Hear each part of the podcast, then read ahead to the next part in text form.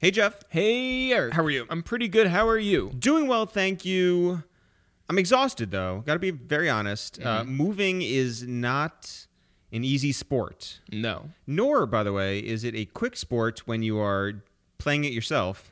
It's uh, This is an extended metaphor. yeah. We we live five blocks from our old place, and Jeff and I are like, well, you know what? We'll just move everything ourselves, and uh, it's been a lot. Yeah. It's been a lot, but we are 99% moved in. Um, still got some things to hang on the wall. Still got some things to sort of finish, but Well, uh, before we even We're in go good into shape. yeah, we- before we even go into like anything else, I do want to among other things that we are that we're hanging up, yeah. I want to talk about one of the things that you discovered from your calendars. Well, okay. So when when you move after uh, being in one spot for uh, over a decade, you discover a lot of things you forgot about. There's pictures. There's like old tax forms, or there's there's lots of calendars that you used to keep um, from many years ago. And you know, amongst all these boxes, I do have all of these calendars. Um, you know, week by week calendars that I wrote down what I was doing. This is before iPhones, before Blackberries or whatever, before Google uh, calendars. Yeah. I would write down what I was going to do each day. And when I was moving these. But that's not the weird part. The weird part is that you kept like 15 of these I- and not I- 15. and well, not not 15. And so and so I uh I said that you were like Brett Kavanaugh. Yeah, just keeping my calendars, Dad. so, um, so, so Jeff Jeff shamed me Mm. Mm-hmm. uh, from being a pack rat, and I was like, you know what? Fine, I'll throw them all away to make you happy, Mm. Netflix person. Mm-hmm. Oh, Marie Kondo. Yeah. Yeah. If it doesn't bring you joy, then throw it out. Right. So I was like, you know what? Um, I'm getting a whole bunch of things framed. You know what? I have a good idea.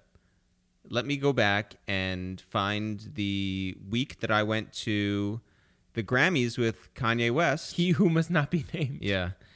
And uh, and I pulled those two pages out clean. I didn't rip them out or anything. I, I took them out safely. And there's a lot of really cool information on those two sheets um, that that paint a, a- a pretty cool picture of who I was then and who I am now, and the um, the things that I had to do.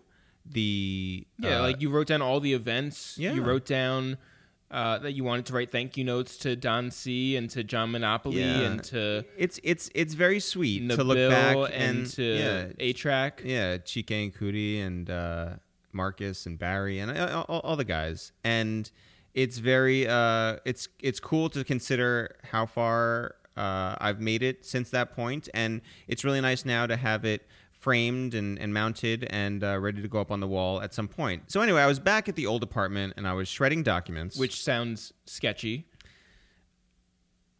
I was I was shredding shredding documents. Uh, guys, come on. Yeah, what what uh Yeah, yeah. what That's all- nefarious that's- business have you been up That's to? all that needs to be said. I was, I was Yeah. Mm-hmm. back at the apartment shredding documents, and uh, and you because texted Liv says we're gonna make a run. and you, and you texted and you said uh, that you were going down to uh, SOB's yeah, because West Side Gun and Conway and Benny the Butcher and all them. Smoke Dizza. Yeah, uh, they were, all gonna gonna be down at SOBs, and I was like, oh, that's dope. because you know we had been uh, moving for a week. And uh, you you wanted to get out, be on the scene, show your face, say hi to people, and, and have a nice night. Be on the scene. Be on the scene. I wanted to Jeff was- step out Jeff put his in my his finest best starter leather jacket. Yeah. so anyway, so so you so I said went you were down gonna go down and there. I was uh, I walk in the spot. Yep. Junior let me right in. Yeah, yeah. No ticket. Shout out to all my people at SOBs. and I walk in and um, it was packed. It was really really packed. I hadn't seen an SOBs crowd like that in quite a while.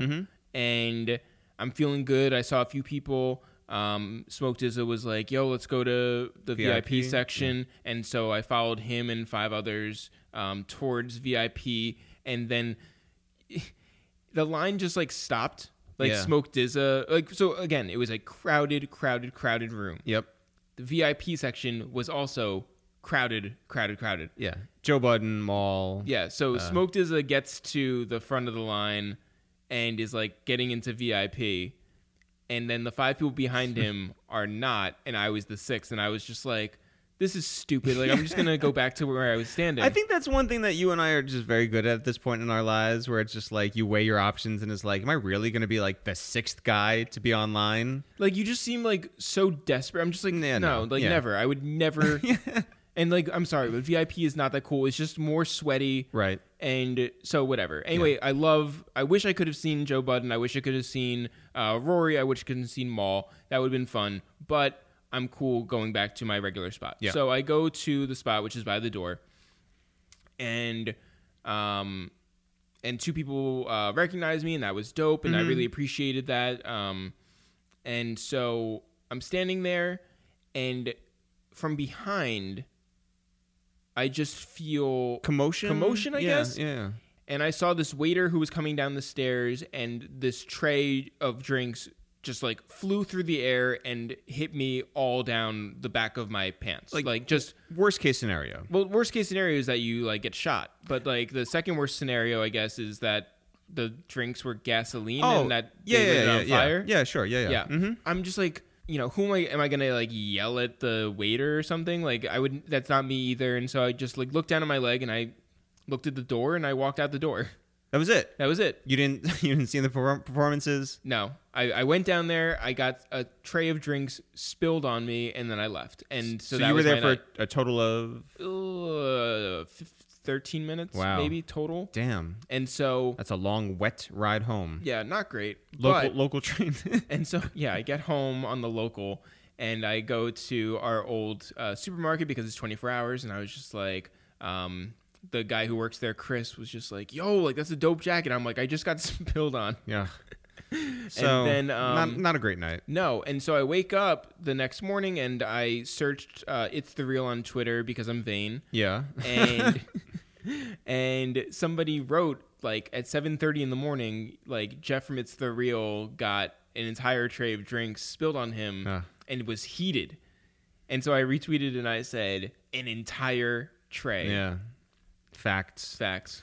Well, otherwise, Otherwise great week. great week. Great and week. even that like, you know, like let's be honest, it's not like that like killed all my no, no, No. and and you know what? You'll you'll you'll go back to sobs and pretend like it never happened. No, I'm going to tell every single person last time I was here.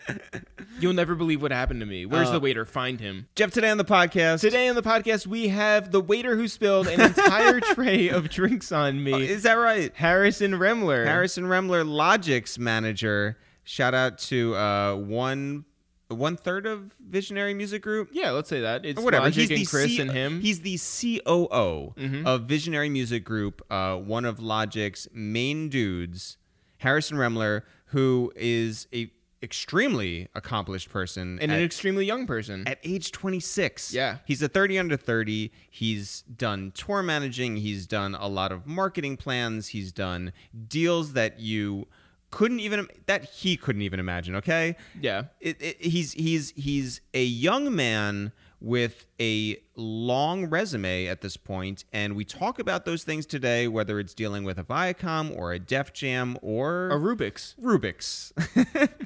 but but he is been he has been super instrumental in Logic's career over the past seven years. And uh, to get to this point as a human being and as a manager is fascinating. And we talked about all that stuff today. These two guys from Westchester and this one gentleman From Long Island. from the North Shore of Long Island Long Island. there's a lot of Westchester and Long Island talk today. There could, honestly, there could have been way more. There could like, have- like we really could have gone into it where it's like, okay, like, do you know Tanya Kessler?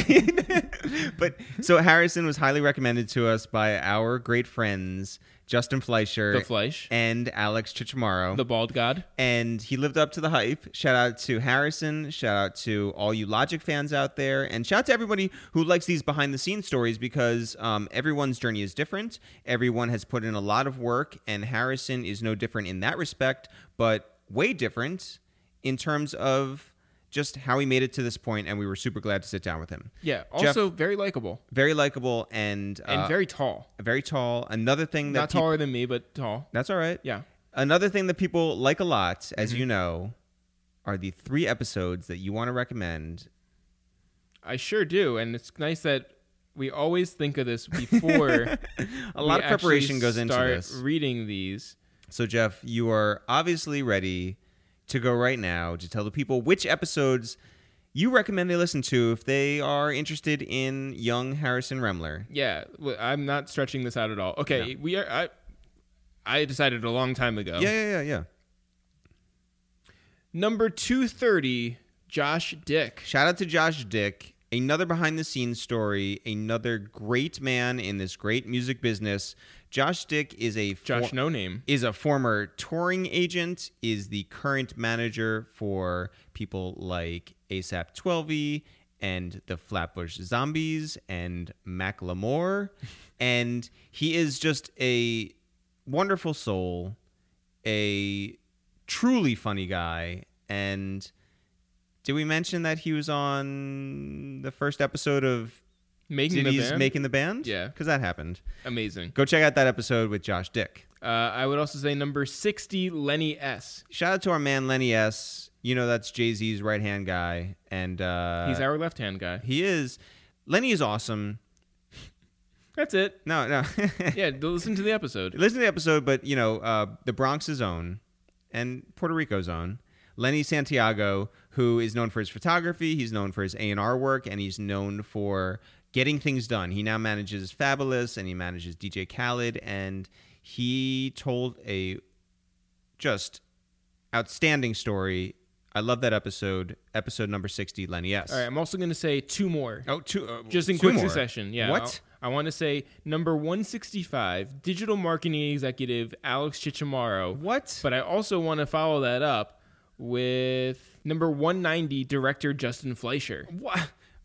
Yeah, shocker. Ah, I I can't believe it, Jeff. Uh, two of our best friends, Alex Chichamaro and Justin Fleischer, two episodes that go hand in hand, two of our most hilarious episodes you're ever going to find The Bald God and the Fleisch. Go check out those episodes right now. No explanation needed. Justin Fleischer and Alex Chichamaro. Yeah. Jeff, when do you want to get into this episode? Right now. Yo, what up? It's Eric, aka Dr. Zismore, aka Fix Your Face. Yo, what up? It's Jeff, aka Chasing Cloud, aka Nazi Hunters in Argentina. going on? It's Harrison Rambler. How are you? Yes, your third favorite podcast to waste time with is the real. Harrison, what's No happening? Nazis found yet. I was in Argentina. I was literally in Argentina. Were you really? Yes. Well, what were you doing down in Argentina? Long story short, I Was hunting Nazis. always hunting Nazis. Always, always. We stay together. That's right. Um, long story short, my sister was studying abroad there, Mm-hmm. and she fell in love with her host sister, who then became my family's third child. Okay. So we went down for her wedding.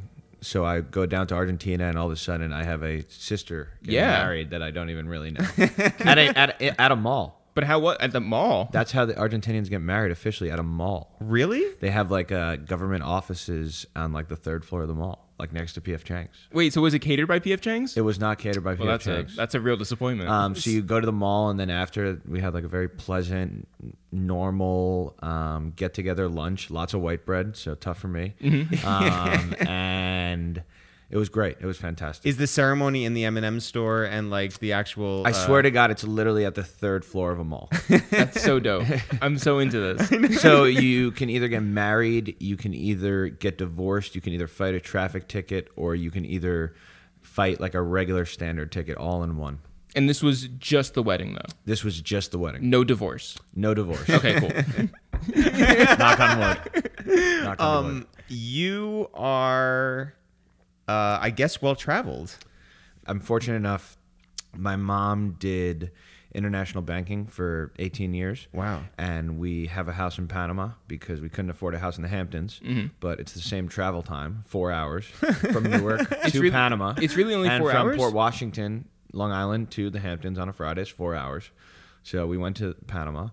Um, so for 15 years we have a house there, and it's a whole other life. It's Wait, wait, awesome. okay, okay, hold on. Okay, so Lots of Panamanian Jews. You're- no Nazis yet. you're you're you're originally from Long Island. Originally from Port Washington. Is that the North Shore or the South Shore? That is the North Shore. Okay, what's what's growing up on the North Shore like, and do you hate the South Shore? I wanted to actually reverse that question to you guys. Um, Uh oh. I grew up in Port Washington, New York. people don't really re- understand. It's actually a very diverse town. It's a mix of Jewish, white, massive El Salvadorian um, population, massive, very, very affluent um, part of town called Sands Point. Um, a lot of music industry people live there. Um, also, we have a, a you know strong Catholic, strong Christian, um, major Asian population. Very, very cool place to grow up on the water. Beautiful. Do I hate the South Shore? No, because my grandma lived on the South Shore, so Okay. I can't talk bad on her. Right. Mhm. Um, but I do think the five towns should have its own currency. Okay. And I, I do think that uh, being on the Port Washington line, the LIRR, Great Neck deserves their own line. No, I thought that it was all like you know kids in North Face. Having you guys, I want to ask you.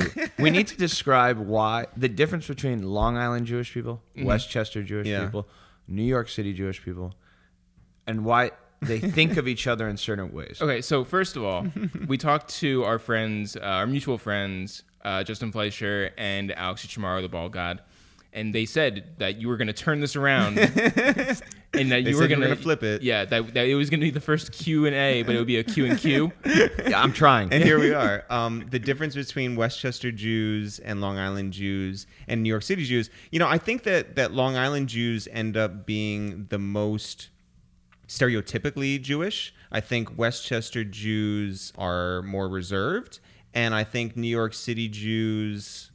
They're like alphas.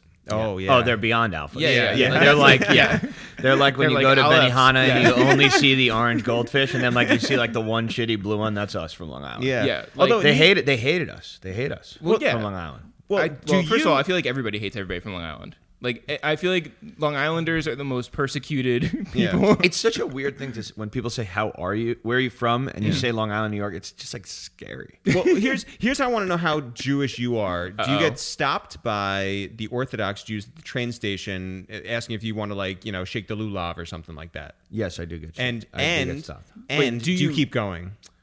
I keep going. Yeah, because yeah. I am more of a traditional Jew. Mm-hmm. I am Reform, but I am not very uh, religious in any sense. More spiritual in my. So you don't Yeah, so- climb in the van and shake the thing. no, but I did. I did have a weird moment in my life where I went to Festival of Light Modest Yahoo every year with my Asian friend. Hold on. and we would s- we would s- wait outside of Modest Yahoo's green room and wait for him to finish davening to, to talk to him. You were modest Yahoo fans. You Ma- were I- modest I was- Yahoo I was- Yahoos. I You and your swear to Asian God, I was seven. It was seven forty. I have a wild memory. It was like seven forty six. Is that the Jewish year? No, it was seven forty six time, and I had to leave for school at eight a.m. because I lived like five minutes from my middle school. Yeah. And King Without a Crown came on, like on MTV Hits, like right before school, and I knew from that moment I was obsessed. You So were you- like, I feel seen. But I did go with the Habad group Oh my god! to Now you're more a Modest Jewish than Yahoo us, concert. yeah. Um, but that was Also, that's you went really to the sleepaway extent. camp, which is like a really Jewish thing. Like Yeah. we didn't. I do hated that. it. We I went to hated day it. camp. Got it. Yeah. Yeah. local. Yes. We stayed local. We didn't. We didn't do that. Very creative day camp, from what I understand. It, Yeah, it was. it was. But wait. So were you always Harrison or Harry? I was always Harrison. I hated Harry for a while, and then in sixth grade I got Har H A R. Yeah. Uh, my middle name is Abraham. That was- Okay. that was intense. So you Yeah. are Jewish. Yes, Yeah. I am Jewish. Uh, now it's been Harry. For some reason in the music business, it's Harry. Did you have the Did you have the LO beanbag with the three initials? I stitched actually on was there? so embarrassed of my n- middle name that I switched it to T because I was embarrassed. stand for of what? Abraham. I don't know. To I stand just for thought- hater. I don't know. But then I f- then I yeah then I moved on. Now I Yeah. love it. Yeah, it's awesome. So, but but so your your your parents pushed you into sports. Yes, but yeah, my dad was, is a sports lover. He Mm-hmm. uh, he absolutely loves sports. He grew up. He went to the same high school and was on the same high school basketball team as Ernie Grunfeld, the ultimate Jew. Yeah, So, yeah, yeah, Uh, Um, he was obsessed with basketball. He's very fit. Um, he was really into boxing. Always sports was everything. You know, Yeah. basketball, basketball, basketball was really our, our love, and baseball I was a bit better at. Mm. Um, for some reason, I chased it. I don't know why. I regret it a little. Um, Well, but- why? I s- sports are interesting when you get older, especially the collegiate level. When you put in, you don't really get out what you put in. So that being said, I I wasted. I felt a lot of energy I could have been putting towards my business at the time. That being said, you know, you learn work ethic, you learn, Yeah. you know, you, you gain a ton of relationships. Um, but no better days than high school basketball. That's you know what I mean. More layup lines and, and staring at cute girls that'll never stare back. That's Well, the dream And and my issue was I was a tweener. I was like a bruiser, but I wasn't that good of a guard, so I was like in between.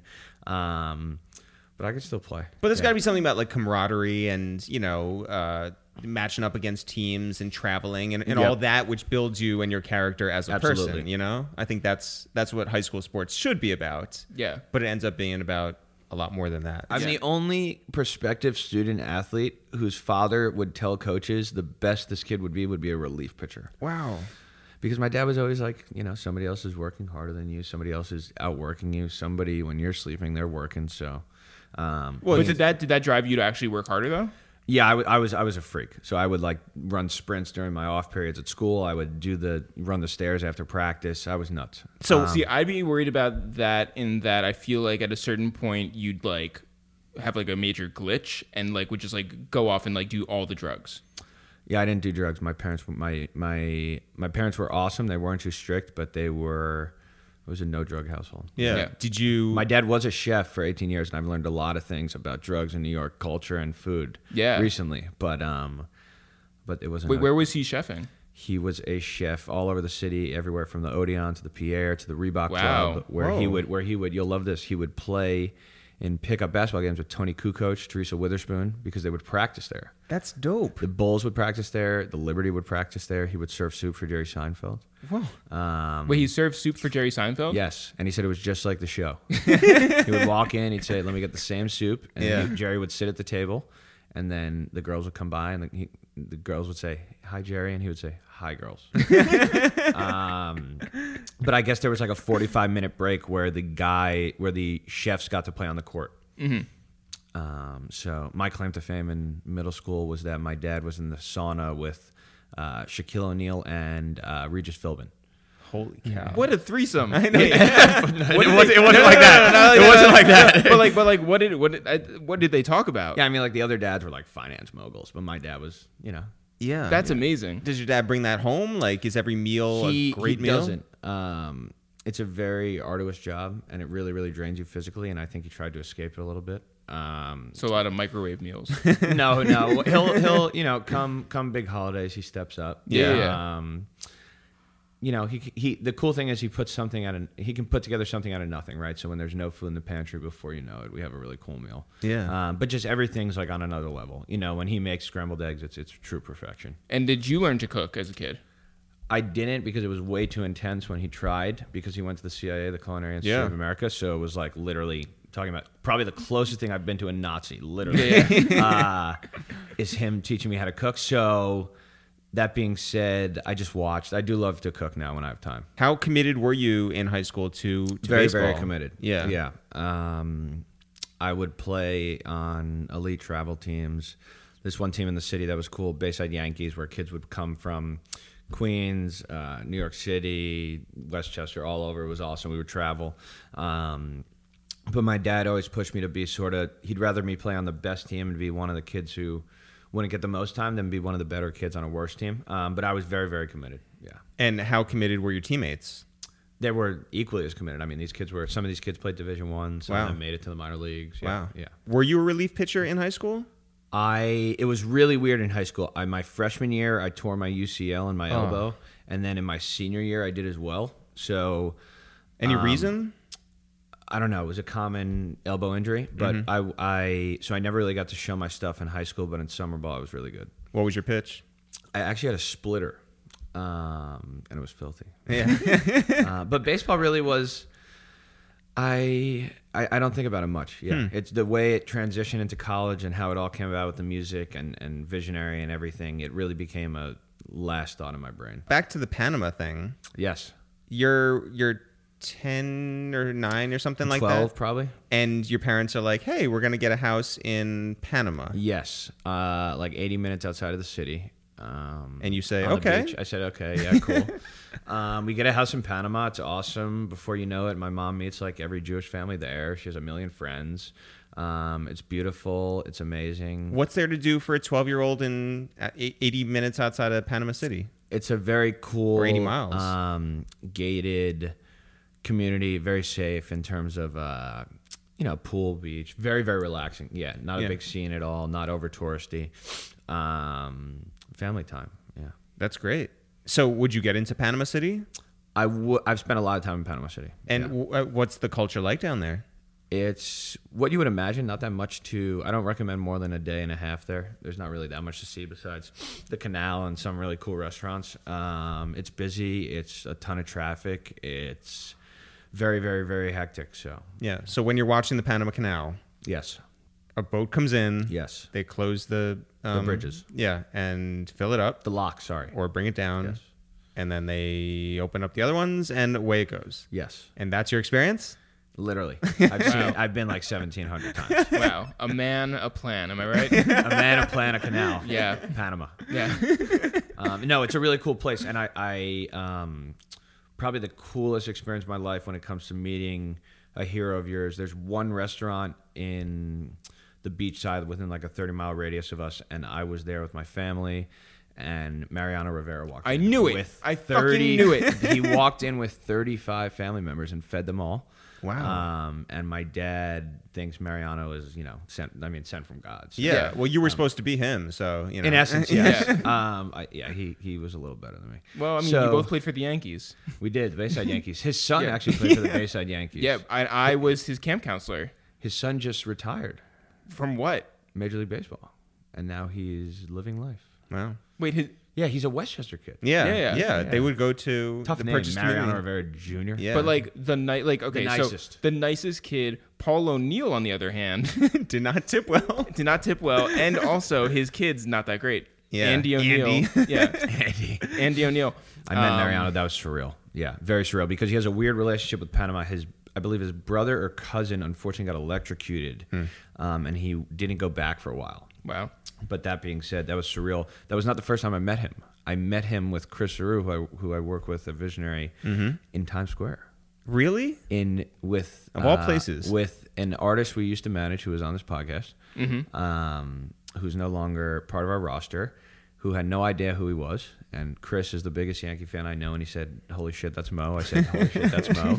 And forty second and seventh, and Wow. literally got the picture, and that was it. Growing up in Westchester is like this. Um, you are the camp counselor for uh, Knicks kids, uh, Rangers kids, and Mets and Yankees kids, and uh, that's about it.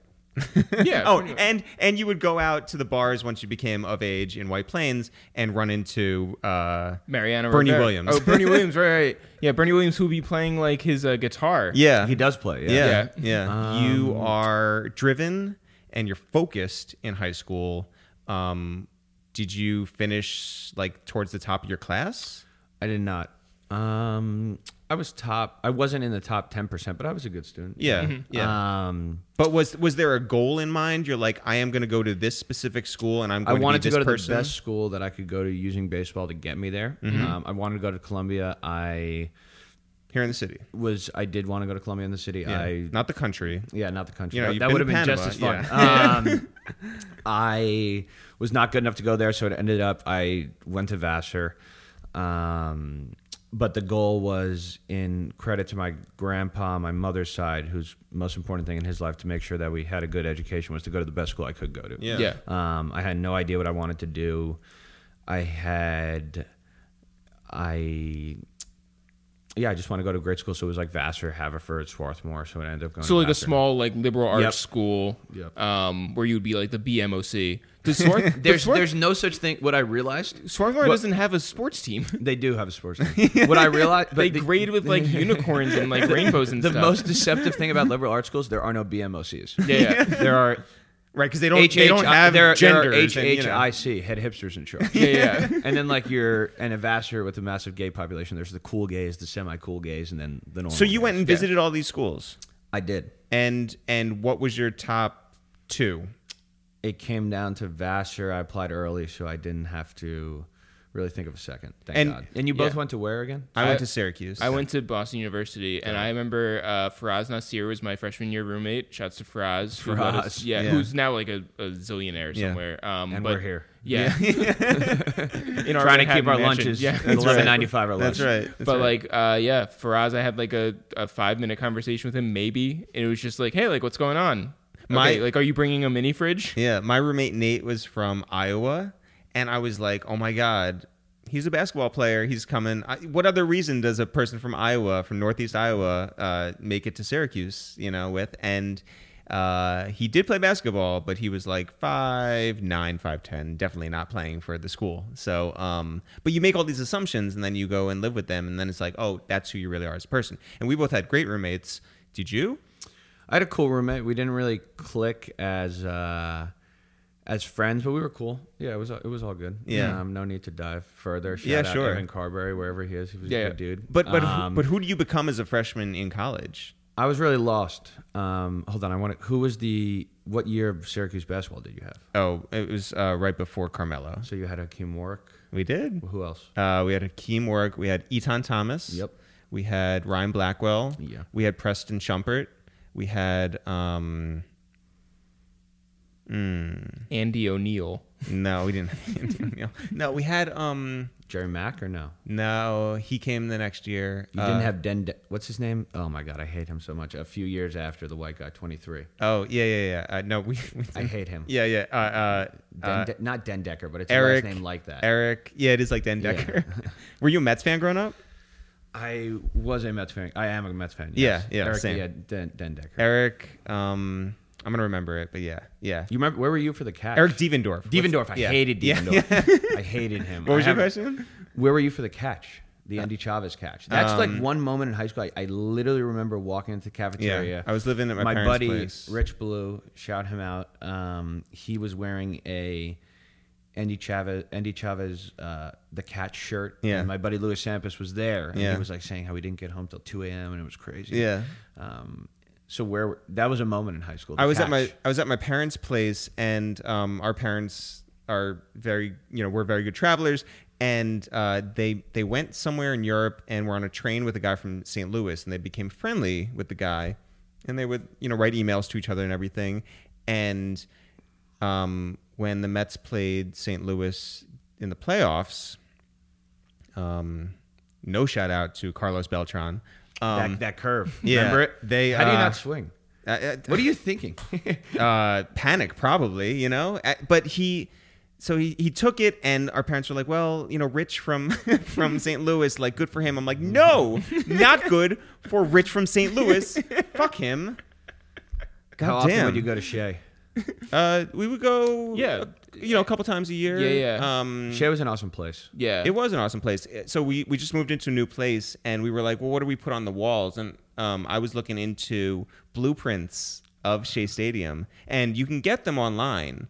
Um, you know, big, big, massive blueprints, and uh, but then they also sell random ones throughout the stadium. It's just like a bathroom on the concourse level. oh my god. Yo, let's get that. Let's get- I- I- Please, yeah. please tell me you have an It's the Real block, a brown block at the new City Field. No, No, we, we no, we don't. do I, ha- not. I know Yeah. like six families that have blocks. do you really? Don Massiello, uh, a, good, a buddy of mine from high school, he the Massiello family. they Do you have go a block. visit? It's like, yeah, my brick is over in like, you know, Yeah.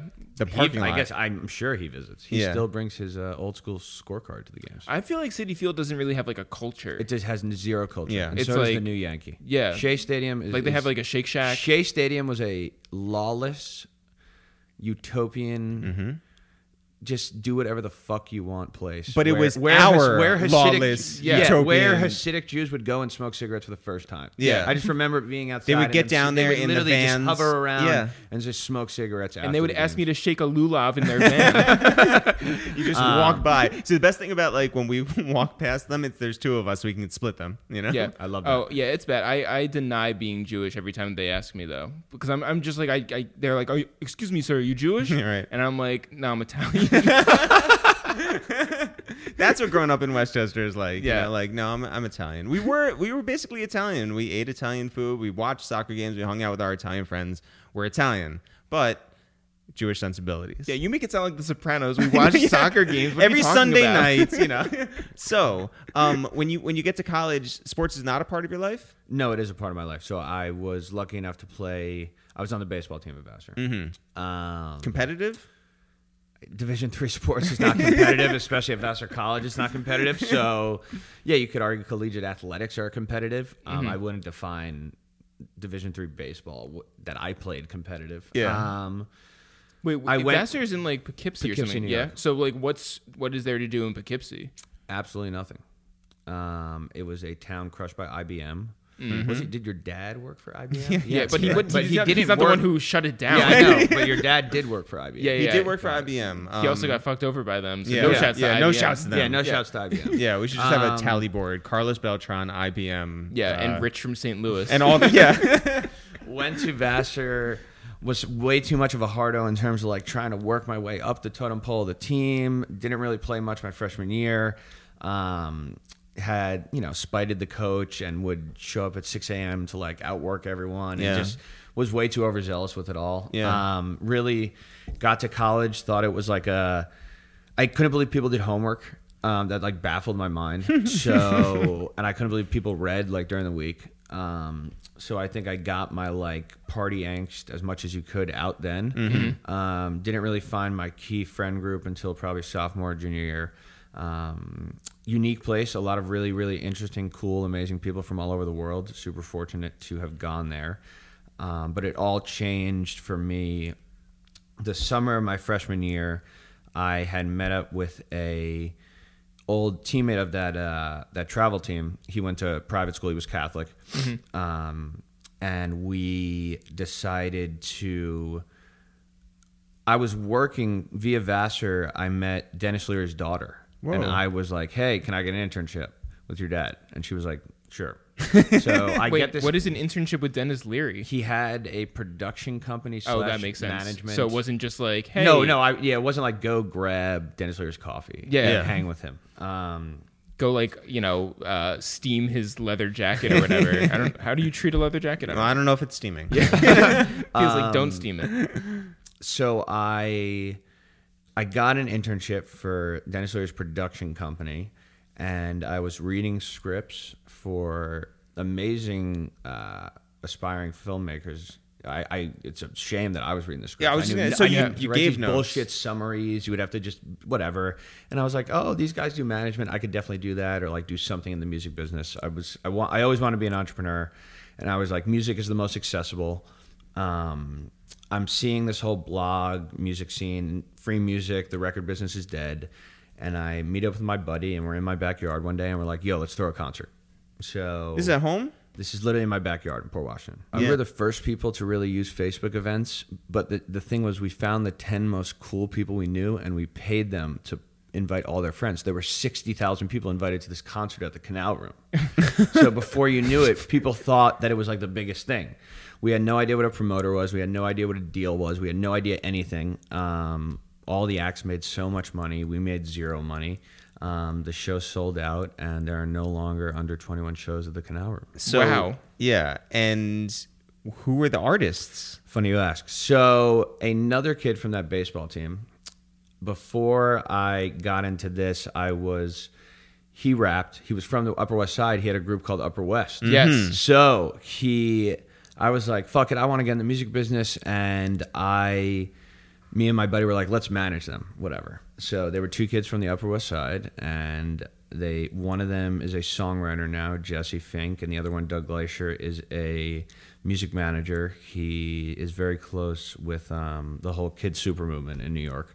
Um, so we platformed them using the internet um, they ended up hating the type of music they made, and w- we ended up somehow getting them bookings across colleges. I don't know how. So they were on the show. Skizzy Mars was on the show. Wow. Cam Meekins and a uh, Northeast band called Air AER. Yeah. So this was me finding people online and um, and offering them the show where I said you were going to get X percent of the profits. So Air walked away with like twenty five hundred bucks. Wow. Um, my guys walked away with like a thousand. Skizzy Mars a thousand. Wow. Um, Cam Meekins, you know, twenty five hundred bucks. He was a headliner. Yeah. I walked away with nothing. um, and that spiraled into meeting Chris sort of around the same time. My ex girlfriend at the time, her prom was looking for a performer. So I had reached out to Chris just while I was networking and sort of building this quote unquote company that promoted shows. I was trying to get one of his artists on the on the show and I was able to get his artist paid five thousand dollars to perform at the Manhasset High School prom. Oh my god. So that's when we started. Um and Wait, what was the theme for the prom? it was called like a frolic. I don't know. I don't.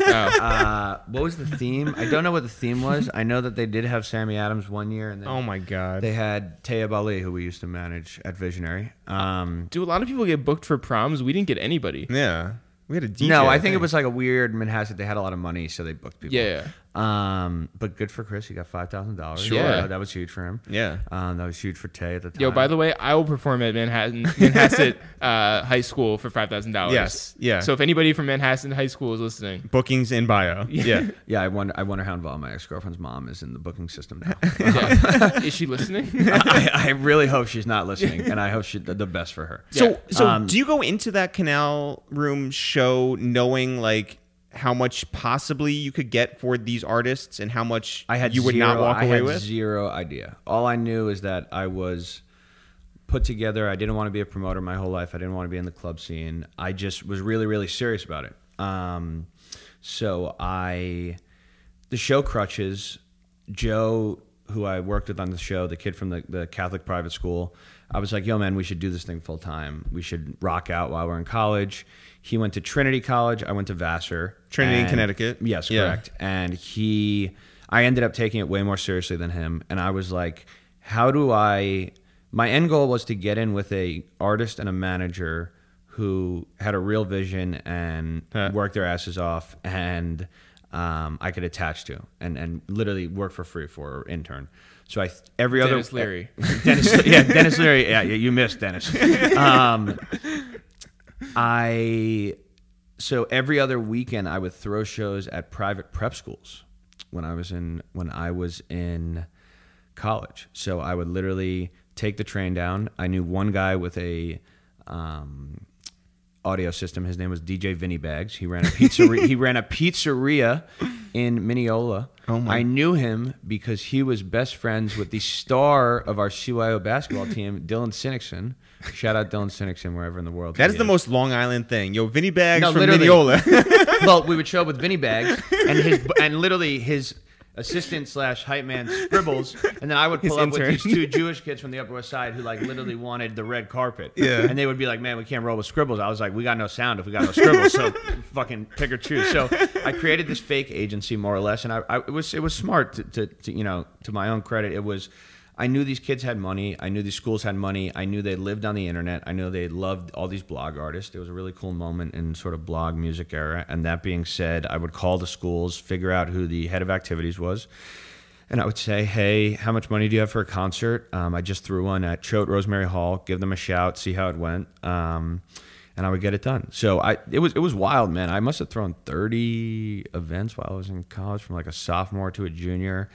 Um, so I didn't really have any friends from college because of that. well, how Wow. but how smart do you get within that process? Like, are you like way better at twenty shows in than you were at like ten shows? Yeah, but it was more about just networking with artists. So I, I was constantly throwing Chris opportunities for Logic and Taib at the time. Ironically, I put them on their first show together, which was a big moment at Vassar, but I had my own show at Avon Old Farms. Where the You were art- double booked. I was double booked. Where the artist got booed off, but then it turned into. But DJ Vinny Bags saved the day. Yo, because shouts at it- Vinny yeah, Bags. dude, it Yeah. was- Shit. Vinny Bags is my fucking guy. Vinny Bags, he saved the day because he ended up just turning into like a huge dance. So like six thousand kids loved it. Um, so I was constantly throwing these guys opportunities, and I remember exactly where I was. I was actually at Choate when doing a show with Taib, and Chris had hit me on Facebook message saying, "Hey man, really respect what you're doing. Would you want to intern for me?" And I literally picked up the phone. I was, I called him. I was like, "Yo, I'll, I'll wipe the floor. Like this is, you know, you're my, you're like So- to me, my idols at that time were." You know Benji and Rostrum, Will and Taylor Yeah. Gang, and um, and I saw what Chris was building, and I really, really respected it. And he was a really professional, young, mature um, entrepreneur, and I, it literally came full circle. Yeah, So and I you- never took any money when I was doing these shows. I would I would take care of everyone. So for some reason, Vinny Bags was staying at like the literally the Four Seasons of Waterbury, Connecticut, and had like a fifty dollar buyout because I just wanted to take care of whoever came and helped. Um, and it was the long game. I wasn't trying to make whatever. Sometimes I guess I would charge shit to my but LLC card at the college bar. I guess that was cool, but otherwise, no. I Yeah. was paying everyone whatever I had. They got paid in full before the show started. They got paid in check or cash, whatever they wanted. So life was good. So you didn't even think that you could do this on your own as a solo thing. You wanted to to help out on on Visionary. I could have followed the path of being a concert promoter, but I knew that's what I didn't want to do. Mm-hmm. I wanted to be an entrepreneur, and I wanted to be, as cliche as it sounds, always part of something bigger than myself. And I, visionary was the first thing that it was like, wow, Mm-hmm. Well, logic is really the. To be fair, religion was the first thing. you could argue. um, when was the first time you actually heard Logic? well, it was. I met Chris via Tayyib Ali, who was an artist we used to work with. From Philly? from Philly, from North Philly, from a really terrible, terrible situation in North Philly. Um, he was really buzzing. He was like one of the first posts on that blog. The song is sick, um, and he was having a really cool moment. And then I heard Logic via, I think via his Facebook page. We used to like cross promote. They used to cross promote. Um, and this is like twenty. this is tw- this is sophomore year, so 2012. It all really started in May of 2012. So I was throwing those shows, say 2011, 2012, and then Chris asked me for an internship. I was like, obviously, I'd do anything for you guys. And then he goes, okay, we'll start. I left school on May 24th, maybe. He was like, okay, come over to the, we're going to go to the public library. We had, he worked out of his house. We w- went to the public library in Port Washington and he was like, yo, Logic's going on tour. You need to tour manage. I was like, sweet. uh, but then I told my mom, and she was like, "You're getting your tonsils out. You're gonna die if you go on the road." So then Chris Oh, had to she- convince Jewish yeah, mother. obviously Yeah, Jewish yeah, mother. yeah, so yeah. she had to convince my Chris had to convince my mom to let me go. So the with the chance that you could have died. yeah, I really was gonna die because of my tonsils. Um, yeah. but I what to my credit, I was very. I was knocked out from the surgery, and I was still like helping book all the hotels and shit while Chris was holding it down the first few dates. So I ge- I fly to Dallas, and I am 19 years old, tour managing for Logic on a sold out tour. Yeah, let's put this into perspective. Uh, what projects has Logic put out to that Logic point? has put out two mixtapes. Okay. so he's put out Young Sinatra and Young Sinatra Undeniable. and what kind of venues is he booking at he's that point? playing SOBs in New York, um, the Roxy in LA, and 300 to 400. yeah, I was gonna say. capacity venues. Yeah. Yeah. selling them out. Yes, we were. We were. This was the first of its kind to really outside of like Mac and Wiz to take free music and build these these new verticals of business. Yeah. So uh, you had not met Logic to that point. We had met. I actually booked him at his first show at Club Europa in Brooklyn, which is a bizarre club in Greenpoint. Maybe there were like 50 people there. I was helping some kid put the show on, and I was like, "Let's throw Logic on, 500 bucks." And then he headlined the Barclays Center, shouted me out, and said his guarantee was a lot bigger. um, so we had met a few times. He has an incredible memory, so I think he remembers meeting me. But I fly to Dallas. I fly to Dallas, and I'm like, holy shit, I'm going on tour. This is gonna be fucking crazy. I'm gonna meet girls. It's gonna be insane. I walk in, and he's like, hey man, here are the rules. This is my business. We're here to fucking build this shit. Like, no girls, no girls on the tour bus. Um, he had a ton of rules, and I respected. It was his name. It was his, you know, his money on the line. Um, and we started to hit the ground. But I was so young that I couldn't even go backstage at a lot of the venues Whoa. Wait. because the House of Blues has a rule you can't be under 21 and backstage. so I would have to settle the shows on the front side. so you didn't have like a fake.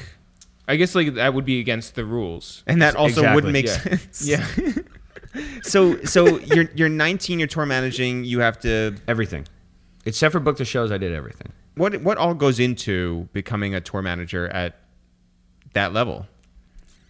You everything goes into it. I mean, you do everything from literally waking the guys up and make sure they get to the next city to um, settling all the shows to advancing with all the promoters to um, all of the equipment you need to rent, everything. I mean, it Yeah, was more press. just like survi- to be honest, it was really just surviving day to day. Yeah, that was well- that was the biggest challenge for me. It was like "Ugh, I don't know how the fuck we're gonna get through today, but we just did, and it really went flawless. We had an idiotic accounting system where we would take uh, Manila folders and put the money in from the show. So like, let's say Denver, six thousand dollars because none of the promoters believed in us, so they gave us these versus deals. So normally you would go on tour, you would get a five hundred dollar guarantee.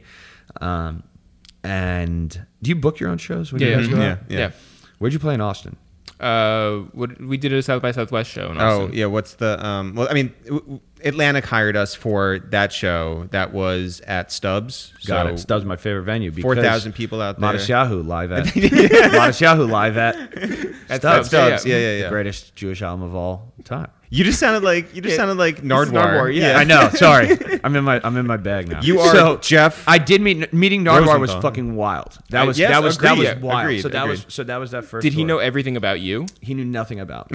Um, That's he what was, you think, he was by the way. very fast. He might on have been email. like, yeah. He. Let's go back to. What, what the question was what was Yeah, going well, on you have before. an idiotic system towards Oh, the keeping your manila money. folder. So we would say, so we would make six thousand in Denver. We would put it in the folder, and then Tayeb would be like, "Yo, I need weed money." So he would take two hundred out. We would write two hundred minus Tayeb weed. Yeah. Or Logic would be like, "Yo, I need cash." So we would do a thousand, whatever. Logic Yeah. a thousand. We would put them all in my backpack, and then my backpack would sit in the green rooms. So I had like a Minus- hundred minus you? thousand dollars. Yeah. yeah. It could have been stolen at any time. It You're was wild. 19. You have a backpack full of hundred thousand dollars and uh, all the weight on your shoulders. literally. Yeah, Um, all the weight was on your shoulders. literally and it was it was awesome it was life changing it was super super difficult um, and it was chris's philosophy was sink or swim so i swam was Chris also on tour? he left right when i got to dallas so because the business was getting to the point where he had to sort of be in front of the computer and really be on the phones and work um, Who else were the main people at that point? that was just i was employee number two but on on the road. on the road it was logic it was his now producer um, six who Yep. was his dj Yep. um, it was a kid named sladro who is back in the picture now who's one of the nicest guys ever um, it was Tayib. It was his DJ Jansen, who had this wild haircut. It was one of those uh, Asymmetrical. yeah, it was like vertical. It was fucking nuts. Um, I don't really fuck with Jansen. He always pissed me off, but I, but he's a good you kid. look like the Slim Jim guy. yeah, he just he just fucked up my flow. He was always late. Um, who else was on the road? We had a, a video guy named Orlando.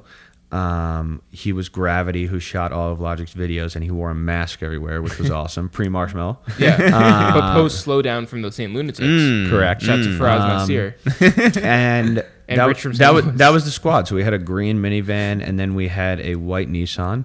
And then as we got to the East Coast, all the Maryland homies just jumped on. I so bet. like literally driving to SOBs, I remembered passing Chelsea Piers and being like, "This is the craziest moment of our lives," but also looking in the back of the car and there's like 17 dudes. so are you in essence a camp counselor? You're a camp counselor, but also you're you know they're grown men. They know Logic was very very very.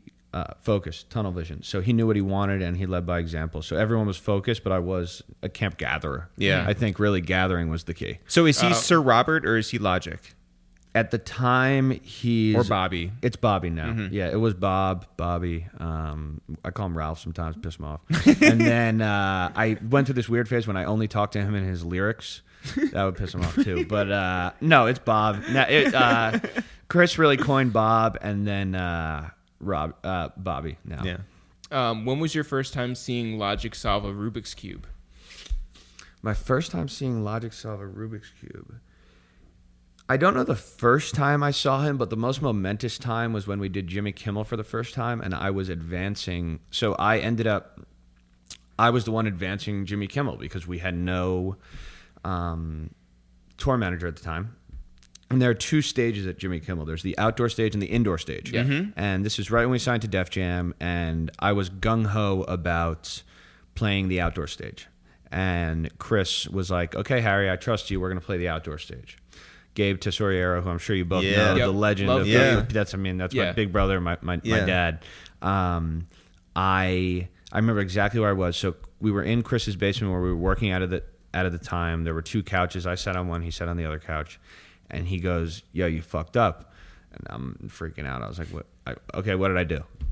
he goes, You booked the outdoor stage. Do you know how many fucking people it is? and I was like, Yeah, he's going to do it. Don't worry. It ended up, it was 2,000 people, the capacity. So he's like, We got to get on the phone with Gabe. We got to get on the phone with Gabe and fix this. Get on the phone with Gabe. And it's funny looking back on it. We always joke. I must have made a comment to Gabe, like, Have you ever done live TV before? Oh God. And that's like saying to like, you know, MJ, y- y- do you have you do you play basketball? Right, right. Um, so that that ended up working out really nicely. We sold out the admission in 24 hours. Wow. So How much of a lead time is there for the thing? you get five days. okay. um, I knew we were gonna do it. It was a really cool moment. Um, that being said, it was our first time with a live band. It was I never advanced the live band. I just figured it out somehow. Our now tour manager played drums at the time Wow. because he was our merch manager. And Logic crushed it, but that was really the start of the Rubik's Cube. I feel like because I just remember him showing all the security guards the Rubik's Cube and just like not wanting to talk to anyone besides just solving the Rubik's Cube. Um, but I've seen it so many times now. it's so- amazing. Wait, So- wait, has he taught you how to do it? No, he's not that type of person. He's he's there. There were a, lot. magician never there tells. there are always cubes available, Sure. but it's for you to learn yourself. Yeah, Yeah, yeah, Up. What? Uh, yeah. What? Hold on, Hey, ha! guys. Guess what? Announcement? Announcement time. What's going on, Jeff? We still have a newsletter. Wow. Yeah. People thought that we would have given it up, but apparently, we are still going and we are still going strong. Yeah, now's the time to sign up. Sign up for that newsletter at itsthereal.com. Okay, it's a one-step process, or maybe two-step process. Yeah. First name, last name, email. Oh, I guess it's three steps. I was gonna say go to itsthereal.com. That's one step. enter your information. This is a lot of steps because if you if you if you really break it down, Yeah. it's like five steps. Right. Go to itsthereal.com. Yeah. Put in your first name. Yeah. Put in your last name. Right. Put in your email. Yeah, oh. Press the button, Yeah, that's where it gets complex. and then you have to buy something at itsthereal.com slash shop. I think that's a great idea. You know why?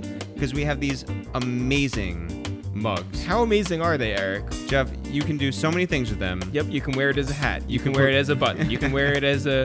You can play croquet with They're it. called mean mugs. It says mean mug on it. Yep, There's a guy making a mean mug on the back. yep. They're really funny. They're really funny. I think you should get them. So does Well, Jeff. you want to know what? If you think that people should get them, Yeah. then maybe people should get them. I think so. It's thereal.com slash shops where you go do that. It's thereal.com is where you sign up for the newsletter. Go do both. And now back to Harrison Remler. Has Rubik's ever reached out to sponsor him in any way? They have. I've had conversations with Rubik's. I had to clear.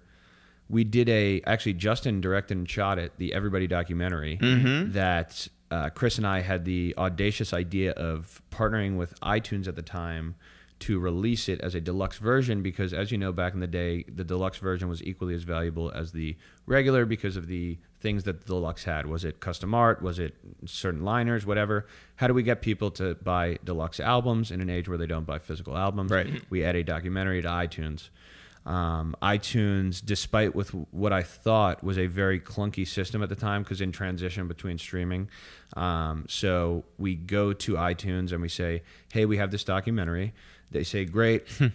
we'll figure out how to put it up um, but then def jam legal says you have to get consent for every single logo person sound and location so i reverse cleared 83 people like Oh my God. 50 logos, including Rubik's. God. Um, and we got it done somehow. What was the hardest one to clear? the hardest part to clear was the most important. There were two things. The most important part, the number one, the Batman logo in the back of his studio behind his vocal booth, which if we wouldn't have cleared that, it would have ruined the whole documentary. Oh my God. We had the last day.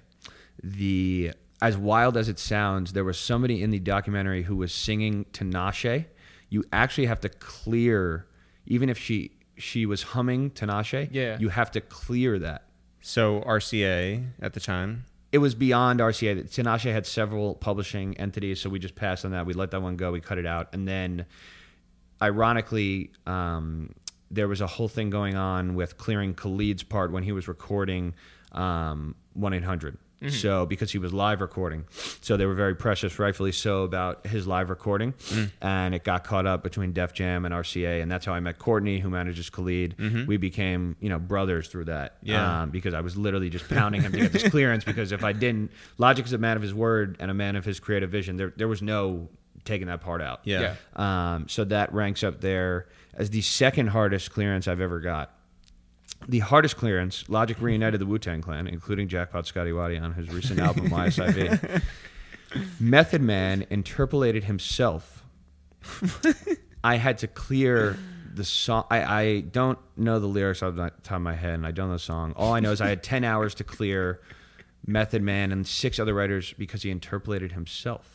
So in the ninth hour, we got it done. Oh my god. Yeah. Um, taking it back to the to that first tour that you were on. By the end of it, was the last show SOBs? The last show was SOBs. Okay, it was so- the pinnacle of life. Yeah. And uh, does that come at the end of the summer? that comes on I August fourth, I want to say. So Yeah. okay, so y- you know, within 20, 30 days, you're back at school. Exactly. It was this bizarre juxtaposition. So, So your summer job was a lot uh, more exciting, possibly, than a lot of your peers. Yes, but nobody believed in it. Nobody understood who Logic was. Kids thought I was crazy. So I went back to school and I was like, Chris, how can I help you? And he was like, I'll you know, you can be my number two, right? Well, So okay. So, how committed are you to school at that point? I start giving up. Did you So- think that you were definitely going to graduate, or was it like more of a 50 There was one moment when I thought I was going to drop out because Chris needed help in LA. He would go out there a lot. Um, but what I did was I realized a lot of these kids, a lot of these kids had you know 395, 4.0 GPAs. They couldn't get jobs. So I was like, I'm all in on this shit. Let's Yeah. fucking do it. So I sort of forgave my education.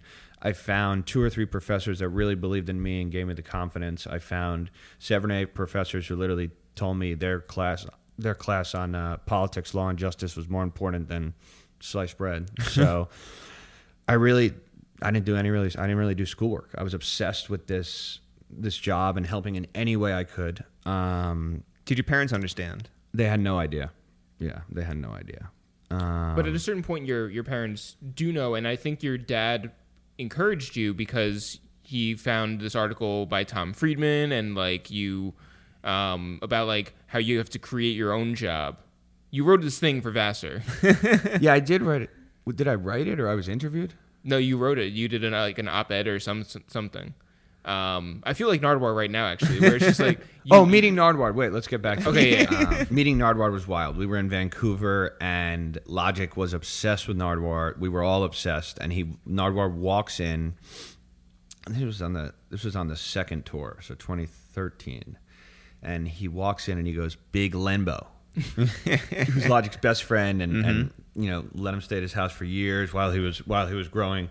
Um, his career and it was wild. We ordered Chinese food. The promoter ordered Chinese food. We were I remember me, Logic and Nardwar were eating chow, chow mein. it was fucking wild.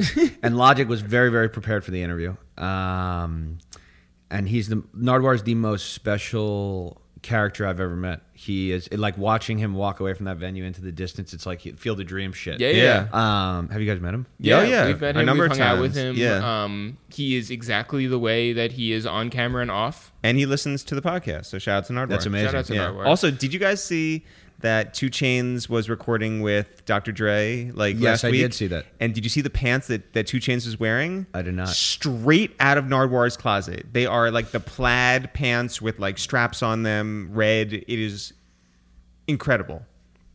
Anyway, So we go back to Vassar. I'm a junior at that point. I am still playing baseball. I'm foregoing. I'm going to class, but I'm not really paying attention. I'm figuring shit out. We have John Bellion at the time. I'm helping that get that off the ground. I, re- I was releasing songs of Logic's in my dorm room, making them live on SoundCloud. Logic signed to Def Jam. It was announced on XXL, and I was in the school uh, like union student union and i like cheered and there were four asian girls and nobody gave a fuck um, and john bellion was growing which was awesome and i would i would go to class but i wouldn't really pay attention i wouldn't do any of the reading and i would get by i graduated with like a b average which was fine but you Yeah. feel like you're part of something bigger than yourself. yes i, I knew where it was going And wh- it was very very scary but i knew what were you majoring in anyway? majoring poli sci because it was a 10 credit major and there was no thesis and I, tr I i my one of my final papers i handed in i was on tour with logic and we were in a logic had flown with his security guard to new york for the xxl freshman shoot where it was trinidad action um, Yep. Yeah, yeah, yeah. that was a, it was a great class travis scott and we were stuck driving from i want to say like omaha to texas we got stuck in a tornado and I remember we pulled the bus over, and I finished my last college paper. There's a picture of me in the. We, well, we all thought we were going to die, but I had to send in this paper on racial inequality in America. Well, it so was I either got going to it. be a tornado or tonsillitis. But yeah, so I sent the paper in.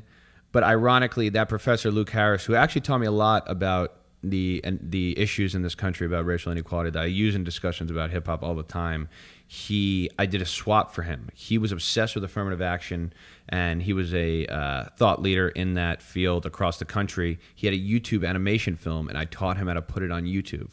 In reverse, I handed in four pages of what should have been a twenty-five page essay. so shout out Luke Harris. He gave me a B minus. and- So you so you graduate from from Vassar. so junior year, I go. I still playing baseball. Um, this weird thing happens where the team goes to Florida for spring break, or I go to Europe with Logic to tour manage. I decide to go to Europe. Uh, best decision of my life. We go over there. We're all dirt broke. I think I got Chris gave me like maybe a hundred bucks for meal money. I was I, I worked for free for Logic. I never tour managed for any money. I never I didn't know what a per diem was. I was it was wild. Logic was broke at the time Wait, too. you didn't know what per diem, that we all believe you got to you were we, handing out per diem. no, we weren't. We were all we were all believing in what we were doing. So we were all working for free. A lot of us Well, so what was the hundred thousand in the backpack like going towards? paying for the tour. I mean, you got to pay for the cars, the fuel, the insurance, everything. Hotels. Obvi- hotels. Obviously, Logic and Taib made some money, but there were tons of expenses. Um, And we, where where were we? we in were, Europe. we were in Europe. Best decision I ever made. We land in Europe. I remember Logic was he was dirt broke at the time. Chris had wired him some money. It was like in between the mixtapes and the debut album, so it was weird. We did, we really didn't have income coming in. It was sort of show by show, and we had we traveled by train, we traveled by EasyJet, and we we did this thing, man. We did London. We didn't make it to Paris. There was a snowstorm, but we always say it was the greatest show of all time. um, we did Amsterdam. We did uh, Belgium. We did a festival in Switzerland.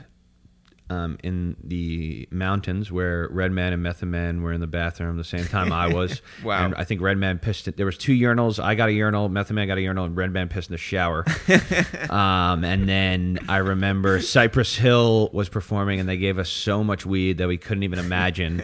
And th- because for some reason they were getting chased down by the cops because they were in another country where you couldn't smoke weed, so they gave it all to us. Which seems like a bad idea for you to accept it, and I didn't accept it. There was another guy in the crew who was the weed guy, and, he- now he's Yeah. in jail. Yeah. no, I don't know what. Shout out Peru. I don't know where he is. Yeah, Uh, I the think I Dang just answered the Crusader. question. Um, mean, I, don't think, he's in jail, but I, I he's somewhere. He was handling that. You say his name is Peru? Peru.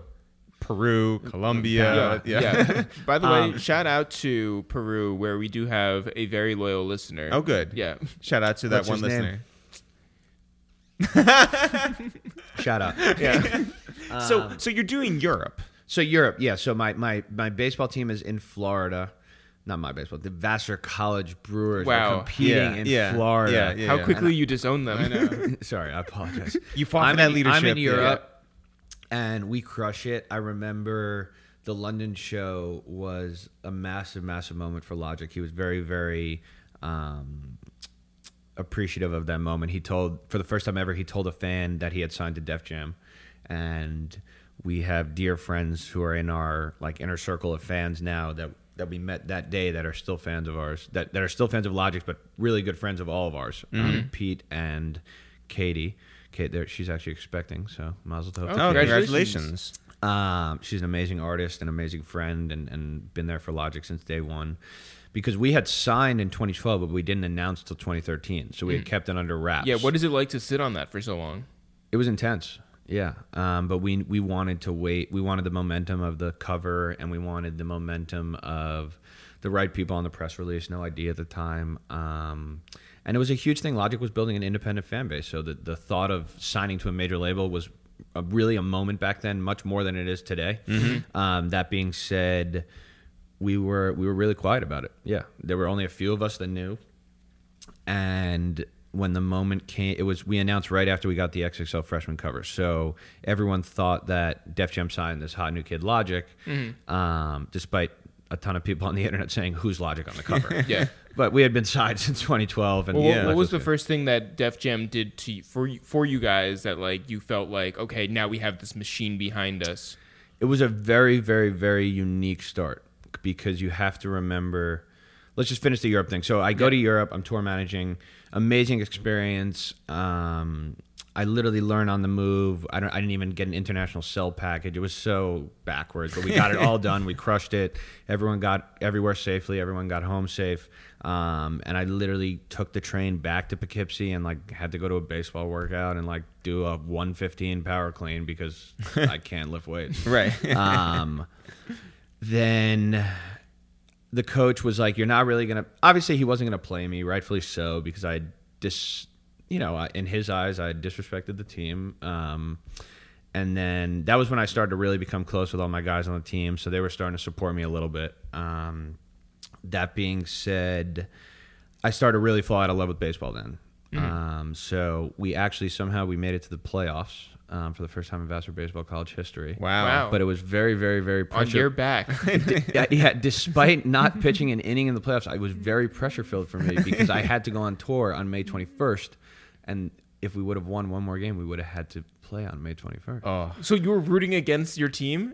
I, I'll, I'll admit now I was rooting against the team. I'm sorry, but it was for the right reason. Uh, then, so, so thankfully, I rooted against my team. We lost. I, would- dude, you have to understand. I would literally go out of like we would do double headers. I would escape to call Chris, check in on like, hey, did we get the tour bus locked in? Did we Yeah. do this? What Yeah. else? Yeah. Um, you know, I was his assistant at the time. I was doing.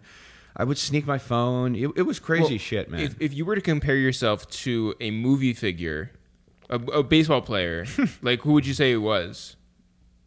there, I was. Pete I'm- Rose. no, no, I'm not to be in conversation. Well, I was gonna say like um, I get the the feeling of um, Tom Hanks in uh, uh, League of Their Own, just like somebody who's just like so checked out. Yeah, I was beyond checked out. It was wild. Um, and then I was very furious. At one point, the coach would tell me, uh, "Hey, you're going to start this week." And I, my dad took off his job. Post cooking, he works in construction for a big firm, and it was a big deal for him to take off his job. He Yeah. had to take a day off. And I remember he came, and I didn't pitch, and it really, really hurt. That's a me. bummer. Yeah, it really, really hurt me. It was a turning point. Um, so I stopped playing baseball May 20th. We and then we met Trinidad. I remember Trinidad James came to the show in Atlanta on May 21st. Wow. Wow. that was a major moment. All Yeah. gold, everything. That was awesome. Fellow Def Jam. Uh, So yeah, artist we at can the tra- time. transition into Def Jam. So Logic was signed. We were building this incredible fan base, but we didn't understand, to our own fault, what educating a building meant. Mm-hmm. Um, so while we were building this, while we had sold out shows at Irving Plaza, sold out shows at the House of Blues in L.A., nobody at the label really understood. Mm-hmm and we have this great album under pressure's debut album through the label in october of 2014 and they massively undership us and why does shipping even matter for an, for a fan base like logic's they want everything they want Yeah. to hold it you know these kids they they they, they need everything this was a moment for them so territories were literally selling out and one girl could go to mm, the mall in long island she s- bought out the whole territory of long island Yeah. Well, I mean, but that's because of you and your fan base. Actually, my grandma and grandpa went to buy the album Oh, at that's Best Buy awesome. in Riverhead. They couldn't find it. So, so- but then I would screenshot that and send it to Pat Monaco, my now my guy, Yeah. who uh, who was handling sales, and I was like, Pat, you fucked up. Bro. um, My grandparents are out there, you know. So- but you hadn't glad handed like Pat at that point. I'm guessing, right? Is that is that what what say, this all say once more. meaning that like you hadn't gone around the building and been like, hey, like this is who there we was are, a this massive miseducation. They were like, he's Yeah. not in the club. She's not, you know, he wasn't your stereotypical Rick Ross, Chains, Jeezy. You know what I mean? He wasn't Yeah. hanging with Peck at Yeah. the 40 40. Yeah. And he wasn't. the- Which, by the way, would be an incredible. yeah, I would love to. Yeah. yeah. Logic and, and Sean Peckas would be the best thing ever. um, no, they would ki- they would kick it off. They would they would hit it off now. Um, yeah. but you have to move the and- building. You have to. Yeah, we didn't move the building, and our A and R was we Logic was signed by No ID, and Mm-hmm. this kid named Noah Preston at the time, who's a good friend of ours now. Yeah. um, I think he was also finding himself in his place. So Logic comes out, he does seventy five thousand albums, which we should have done hundred thousand. It was a massive, massive disappointment to us. It was really, but 75 really hard. is nothing to sniff at. hundred thousand. We would have Yeah, had it would've been we would have better. had Yeah, yeah. hundred thousand. We would have BTI. Yeah. So we we do we crush that and then we keep building and come the sophomore album it all starts to click. That's when Sure. we feel the Yeah. machine. Um, we don't catch a radio record, but we do this incredible marketing idea that Chris and I came up with where Logic visited fans at his at their houses and Mm-hmm. played them the album, um, covered by Wall Street Journal, Forbes. Um, but more importantly, it really showed the building who Logic was, um, and the album was challenging to market. It was a space odyssey about his travel to paradise, his planet paradise, and uh, but we Mm-hmm. I creatively mean, I'm sold. Yeah. yeah, we, we, Yeah. we it was actually the incredible true story and transformation of the man who saved the world. That's the full title of the album, but Mm-hmm. Right. the incredible true story is what we went with. Um, and we first rapper to ever have his own signing and meet and greet at Comic Con, which was awesome. So we tapped into this this nerd culture and we logic we were like man embrace yourself you're doing the rubik's cube let's do it on jimmy fallon so we had a massive gaming influencer sit in the crowd and give logic a rubik's cube on jimmy fallon which was a moment um, and we were like man just embrace yourself don't chase after hip-hop or anything you don't want to be um, So who are you at that point? who am i Yeah. i'm still harrison No, no, but like i'm i am That's an R i word. am Who are you? october 2014 i'm graduated I, I had graduated college yeah. I was working with Chris as the number two employee. I was. So you're getting Mm-hmm. paid now. Yeah, I'm getting paid. I Living in was Long Island? Living in Long Island. He was in Long Island as well. We worked out of his house, um, the basement, the trap house. Man, his parents were the best. They they supported us so much. Um, my parents at that point understood it. Um, and I was the number two, so everything. I was Yeah. everything. You know, assistant. You know, we don't really believe in the day to day role. We don't believe in like somebody does marketing. We just all hands on deck. Our best employee is is Bam by by any means. So So so in that independent space where you guys are working out of a basement, where you guys are no matter whether you're signed to a giant label or whether you have representation to get you booked wherever you want in the world, you're operating like you have no help and it's just you guys. Yeah, but we're operating like we're a full fledged managing, you know, in our minds a superstar. That's and what- it still that's what- felt like that in that basement. absolutely. Yeah, Yeah. we took it just as serious, and we were managing. John Bellion was growing at the time, and he was the first artist to ever take um, the hip hop model and do it with pop. So we had taken, we put out pop mixtapes. So I think really the only person who could have done it was Mike Posner because the moment he was having, but we literally did the same thing we did with Logic and we replicated with Bellion because he wrote, produced, and you know everything was 100% him. Um, so he was building at the t- same time. He did the exact same tour as Logic did. He played SOBs. On my train ride back from SOBs after I had to leave his show right after because I had to pass a Russian test and I watched Anna Karenina on the Hudson line of Metro North and I got a 66 on the test. Congratulations. And I cheated off my good friend Andrew Bloom, who I hope I will send him to this and I cheated off him and I appreciate him and I'm forever in debt to him. Wait, does he not know that you cheated on? oh, him? he knows. Okay, Yeah, yeah, okay, yeah. Um, yeah. yeah, yeah, yeah. But now it's on record. Wait, But it did- was- how- but it was But just how this- did it he do? Oh, he got a 98. Yeah, he's, a, he's a legend. So you're Yeah. not a very good cheater. No, but no, because I was petrified. I was like, I can't go from getting D's to getting Oh, sure. and a Yeah, hundred. yeah. Mm-hmm. So let's just squeeze across. So I did that. Um, so it was this weird juxtaposition, man. John Bellion sold out SOBs. It was like, what pop kid does that now? I got to get on a fucking two thirty train to Poughkeepsie with a le- with a stopover in Croton Harmon. Oh. like literally, think of anything more depressing, Right. Um, I cannot. yeah. so we put the the sophomore album is when it really clicks for Logic. We have an amazing core team at Def Jam at that time. Uh, Faisal Durrani, Steve Bartles, uh, Dave Bell was our that was our main three guys, um, and they were phenomenal. They really embraced Logic and they really really got behind it. We sold 135,000 albums first week. We started this whole D2C trend. We Yeah. literally invent we literally in, reinvented it. Yeah. Um, and Well, why do you say that? nobody was looking at it at the way we were looking at it. We were the way we priced our items was very very unique. It was very very affordable. The way we um, rolled it out was very very strategic. We we sold hundred thousand D2C albums on everybody. His biggest album to date. Mm-hmm. So. Um, and obviously, you see everything going on with Travis and well, I was Nicki. going to say, yeah. I mean, uh, the everybody sweatshirts were a big deal. we sold thirty eight thousand of them. Yeah. Wow. Yeah, So so you you feel the momentum. Yeah, we feel the momentum. We It don't feels bigger it than feels feels the bigger. 75,000. Yes. At that point, we're doing Terminal Five. We're doing the Will Turn in L.A. Maybe the Palladium. Um, So these are like double the size. yeah, triple the yeah, size, it's all yeah, happening. Yeah.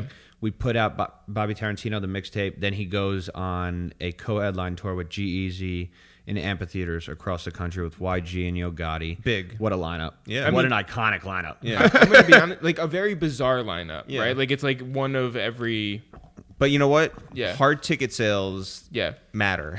Yeah. And and you're doing that across the country. Yeah. So are you back on road? I no at that point, probably two tours before Chris was like, "You can either work with me or be a tour manager." I was like, "I'd rather work with you." So, our merch guy at the time was a road vet, and we believed in him, and he's still our tour manager, John Momberg. Awesome, awesome, awesome guy. Um, super passionate.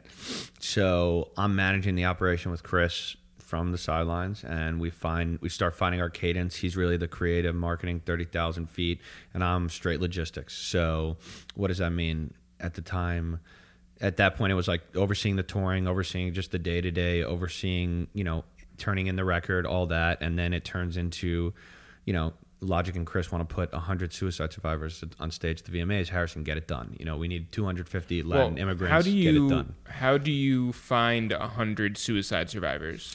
we partnered with the National Suicide Prevention Lifeline. So that being said, we had the contacts across the country, but it was very, very, very fragile because these people were real, sur- authentic survivors or trauma survivors, and we had to treat them as if they were. I called Viacom. I said, "You have to treat them like they're Katy Perry. Yeah. um, you can't." Take for granted how emotional what they're going to go through, and obviously that moment he had at the VMAs was career changing for him, and really one of the coolest, the most incredible thing I've been a part of. Um, the I rec- mean, how gratifying, you know, like all that. the Like, goal to- was to save one life, and I, Yeah. and to be honest, we s- we we were the day the song came out, it was n- the number two most volume calls to the Lifeline, and then the day of the VMAs, I think it was number one. wow. Um, the record came from a super, super pure place, and it was a crazy journey, man. To get a song that starts with "I want to die" and number one at pop radio, which is crazy. How do you find your gut level to be able to have conversations with a Viacom, with a Def Jam, with uh, and I don't even know who what other big companies you've you've spoken with. Um, Rubik's. yeah, no, uh, but honestly, to, yeah, to clear whatever you have to clear. no, the most important conversation. Yes. Rubik's But- of but- all time. But but how do you find your voice in all of that and be able to I, I struggled with it a lot in the beginning, to be honest. I'm more of a I'm an email rat, so I like to email, and Chris is a phone guy, and my communication skills, just because I was younger and I think r- pretty insecure, um, I battled with like bad insecurity and confidence issues. I just I you learn by doing, right? We really have no other option. Um, and if you can get a lot of things done if you're really empathetic, right? So I've always been good at the person on the other side of the line, you, I know them before I meet them, and they, they know me before they before they meet me. For some reason, I just have that trait where I can build a bond. So when I met these trauma survivors, it was like I'd spoken to them 17 times over the past five days. I knew everything about them, right? It was like, oh, Shari, oh my God, how's your daughter, or whatever, you know. And then um, we just treat people with like extreme kindness on the you know artist relations side at, at Viacom or you know the legal side at, at Def Jam. They're some of my best friends because a lot of things we did were so innovative there were no processes in place for it. And how do you not worry about how your artist, who is so unique, compares to other artists who may be more traditional? we weren't focused on anyone else. We, we we were building what we always dreamed of. I mean, Kid Cudi was my favorite artist growing up, and he had this niche, massively niche fan base, right? And I noticed we actually supported him, and then Surreal, we played the same venues on our own and outsold him, which was a massive moment for us. Just me and Logic, we were talking about it, and we were so focused on building that base that nothing else mattered. So I wasn't really focused on the Trinidad James of the world. They were having the one hit wonders, and everybody signing to you know signing to M- MMG was a huge moment at that point. So um, I was obsessed with just helping double down on this base, yeah, to get us to the Garden. That was the goal. um, one of the things that made me sort of uh, understand logic the best was the Netflix documentary. Um, what was your part in all of that? How did that all come together? Sure. So we um, people are people really discovered him through that. It's either they discovered him through that, the one eight hundred song, or they're a pure fan. Um, the documentary is amazing. He was going through a really, really, really difficult time in his life. Obviously, as, as you watch it, um, I was the way we work is I'll usually take the first two or three phone calls with potential partners, then I'll pull Chris in if I think it's a good opportunity. Um, we did that, and then despite them having a production crew, really it was on us to execute and produce it. So I worked hand in hand with Peter um, from Mass Appeal and Ben Selko, who was like the lead creative at uh, at the time. Um, so I was, you know, I, we were very influential in making it happen, especially with everything he had going on in, in, in his life. Is there such thing as too much music? For Logic or in Yes. general, No, for him. putting out too much music? Yeah. I do not think so. I think that Drake changed the he changed the way the music business works because Drake and Future were putting out not only quality music but a high volume and they took the stigma of a cycle away. I don't think there's such thing as too much too much music. I think is if the music's good, there's no such thing.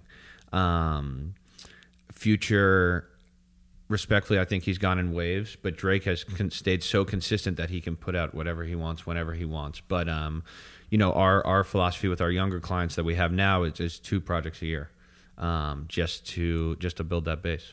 And how? Well, I know you you recently started, um, or I know you recently announced Yes. uh, Visionary Music. No, so it's very confusing. I just explained it to my grandma yesterday. So we Visionary Music Group, it was Chris and I for several years. We hired another um, we hired somebody else, Lawrence Lamb, who used to be an agent at Paradigm. Awesome dude. Um, works with me on all things operations. And we then partnered with Jesse Corin, who manage who manages Quinn 92, signed to Columbia, Chelsea Cutler, who's unsigned, Jeremy Zucker, signed to Republic and AOK. So we have se- seven clients on the management side. Um, the seventh client is six. The seventh client is six Logic's producer. Yeah. which is very I- I confusing. know, He should so- be- yeah, He should I be the understand second- why. uh, I get why your grandma would be confused. Got it. Yeah, so, yeah, yeah. so that's the that's the the, the, the core business right now. And where does obviously. Sermon's domain fit in? Sermons Domain is my my s- I mean that's my brother. Yeah. Yeah. So Sermons Domain is the biggest legend of of, of the internet. Yes. Um, you guys know Sermon via the internet. I Yep. assume. Mm-hmm. Yeah. He handles all of our social media. He's done a tremendous job. You'd be floored by when he came to New York recently how many very attractive women wanted him to handle their social media. Of course. Um, he's a legend. He's so pure. We met him. He did an interview for Logic in Seattle years ago, 2013 probably. for his own. for Sermons Domain, the blog, Yeah. which Yeah. is you know pretty much more important than MTV or the Grammys. Or, I mean, it's Yeah. literally the, the most important platform on the internet. So Yeah. shout out Sermons Domain. Yeah. Um, and he was like, "Hey, can we run your? Can I run your socials?" And we were like, "Sure." You know, we knew he was a hip hop head. Um, rest in peace, Mac Miller was a huge Sermon's Domain fan. He used to tweet, "I don't give a fuck about the reviews unless Sermon reviews it." Um, and that's how he came into the picture. So he handles all the social media for Team Visionary. So Visionary Music Group, we have our management vertical. And then Chris and I just partnered on Visionary Records in partnership with Sony. We Okay. have no artist signed yet. We just announced it three days, I think Friday. So three. Congratulations. three- thank you. Three days ago, we're super excited about it. Um, obviously, as the record business is coming back and the pendulum swings back, um, we think that being young, innovative managers will will expedite the process of breaking artists. So And what sold you on Sony? Rob Stringer and Chris had a really good relationship, and um, they're they were just really really excited to to work with us. Um, and it's a beautiful situation where we can choose to work with RCA, Arista, Columbia, or Epic. There's you're not tied to one. Um, so if we feel you know artist X is best for RCA because of you know this certain product manager or this certain executive, we can run with that. Um, but it's where in you know it's we have to work now. We you know people are congratulating us, but there's a lot of work to be done. Well, and personally, how validating was it for you to be named 30 under 30? Very, to be honest. Um, it was more important for me to see Chris on it the first year and see Logic on it. I knew Logic was going to get it. I wasn't surprised. Um, but it was more important to see him get it because he deserves the world and, and he really has given me, you know, more exposure and more mentorship than anyone in my life. Um, but it was, to be honest, it was incredibly validating, but I think well deserved. You know, I devoted my whole life. I work so so hard, man. You know, we do. People say we really do 18 hours in in the office, and it was just two of us for so long. Yeah. Yeah. Yeah. But uh, ecstatic about that partnership we did with Jesse earlier this year. The the four new artists are, are incredible people and And six, who's the seventh? yes, and six. But six was always in the family, so it was just we just did the He's work really for the free. first. Yeah, in essence, he's the f- Second. no, second. Yeah. In essence, yes. um, but they're amazing. Jeremy Zucker is a singer songwriter signed to Republic who's got a great record come through that's really spiking on Spotify and Apple. And Quinn, 92, is currently on tour visiting his biggest fans at their homes. He just pulled up his tour bus to his mom's house in Detroit, which is awesome. He will play a sold out show at Terminal 5 and sold out the Wiltern um, this year. And then Chelsea is in Copenhagen tonight playing her first European tour, and she will sell her entire U.S. tour out doing two Irving Plazas, um, at the Fonda Theater in L.A. So you know, we just we're obsessed with feeding their base and just touring. Yeah, That's that's we're awesome. obsessed. Um, I, I, I need stories about the the following three people, Sure. and, and also if you can rank them as athletes. Sure. Okay. Um, Big Lembo, Yes, uh, Justin Fleischer, yes, and Schwei. sure. Okay. So That's a good question. Yeah. Thank you. Um, Big Lembo is the he's the Eli Manning of the Rat Pack because Eli Manning is a two-time Super Bowl winner, but despite being the worst quarterback of all time now, you really can't take away the Super Bowl rings from him. Um, Big Lembo is forever the greatest. He's the legend. So Yeah. he's the godfather of this whole. He's our, you know, he's my big brother. He's he's by far number one ranked as a human as a just a w- me and him have been through so much shit that people just couldn't imagine um, and he always gives me the respect and i always you know share the love back um, fleischer i actually gave him the job at visionary which is interesting um, i love him to death he uh, Schwei's a better athlete. Fleischer's Fleischer's more But you just got the heart, though. Fleischer's more competitive. Yeah. he's a poor man's Charles Oakley. Um, do you guys still ball? I, I never. No. Oh, okay. So, Still, I, I, I take issue with that. so I'd like to. I have not lately. So we we hoop a ton when he's in New York. Um, we got a cool little run. Schwai's the better athlete if you're talking agility. Mm-hmm. uh, but if I have to rely on somebody to get the job done on the court, I Mm. go Fleischer. Um, but Big Lembo by far, I have to just give him the number one slot across the across the board. Does Schwei wear like the Horace Grant um, goggles? I wish he did because I would like that a lot more. Yeah. Um, yeah, we got a good squad, man. We got Yeah. we got a good squad. Logic's getting pretty good. Um, Six is getting very good when he's on the court as the fifth. Oh, okay. Yeah. Um, the uh, Logic's bodyguards, uh, Pep and Jordan can really hoop. Um, Pep and I have just rediscovered our love for all things Sebastian Telfair, OJ Mayo, Wow, wow. and that era of basketball. Wow. So we're, we're just obsessed. Um, we, yeah, we got a, we got a nice little squad.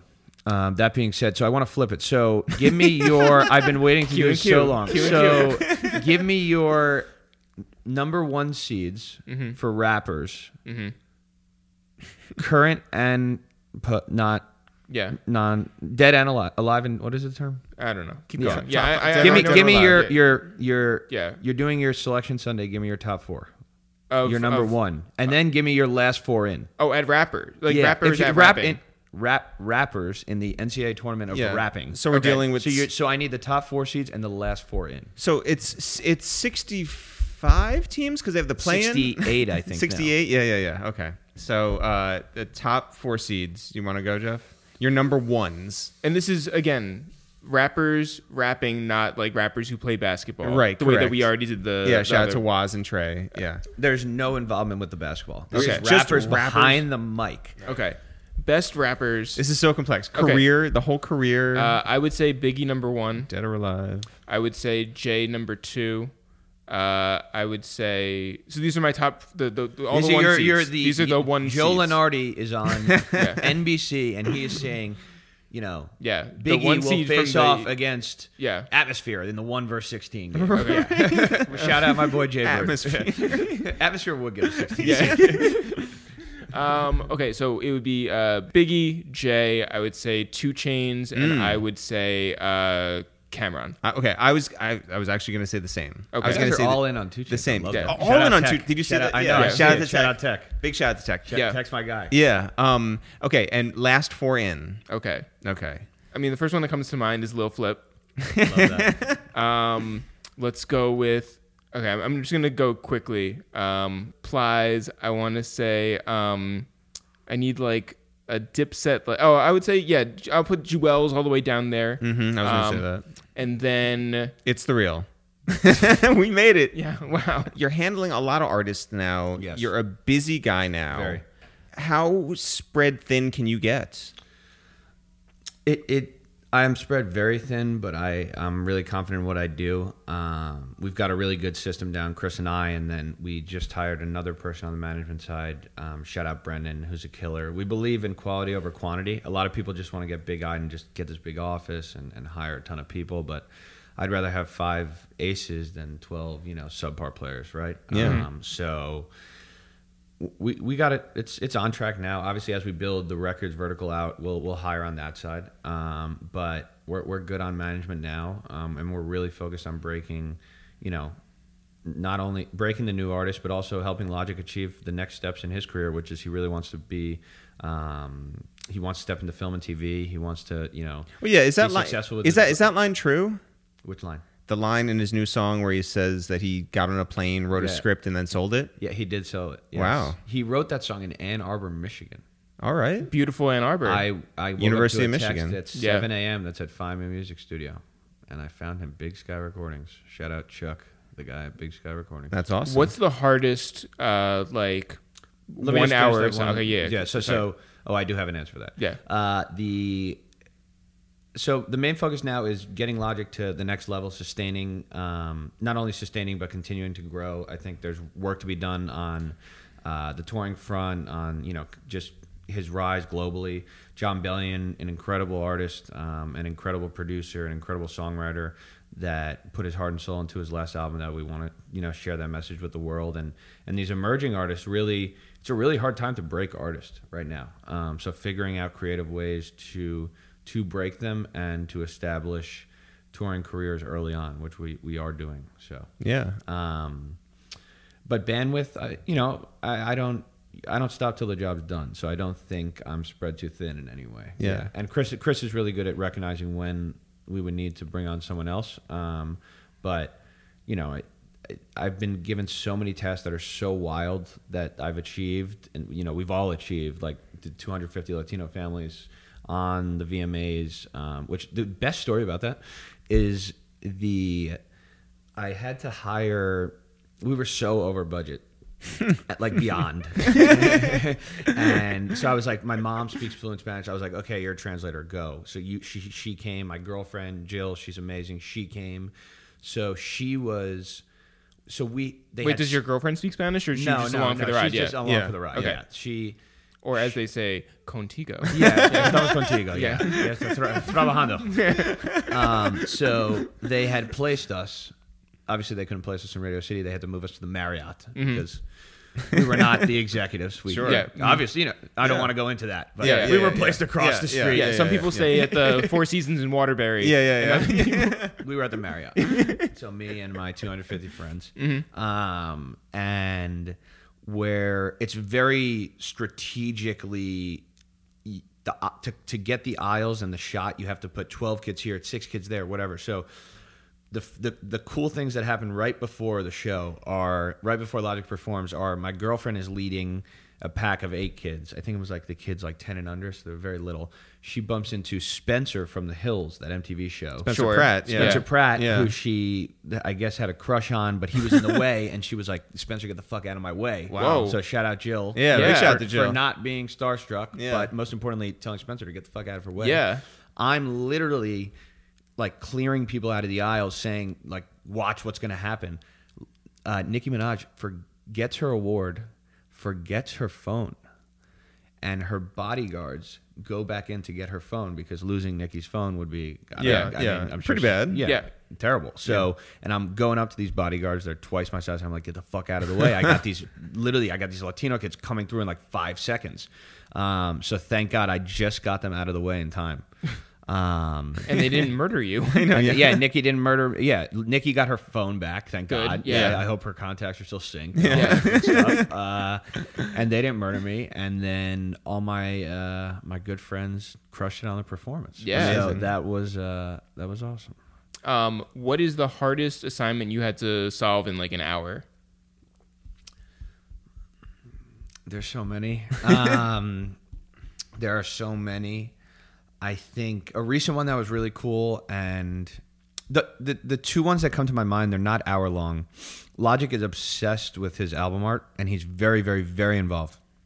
And everything from like the color of the of the of the the blue and everything. He wants a cerulean. Yes, he he is the only rapper besides Kanye West to go to the printer at UMG in the basement to see his album cover being printed to check the color. Wow. So doing all of his album covers is very very intense. John Billion just shot a music video underwater where he needed a recreation of a full trench coat that he had drawn and I had to get a waterproof version with lights on it that could withstand 6 hours of shooting.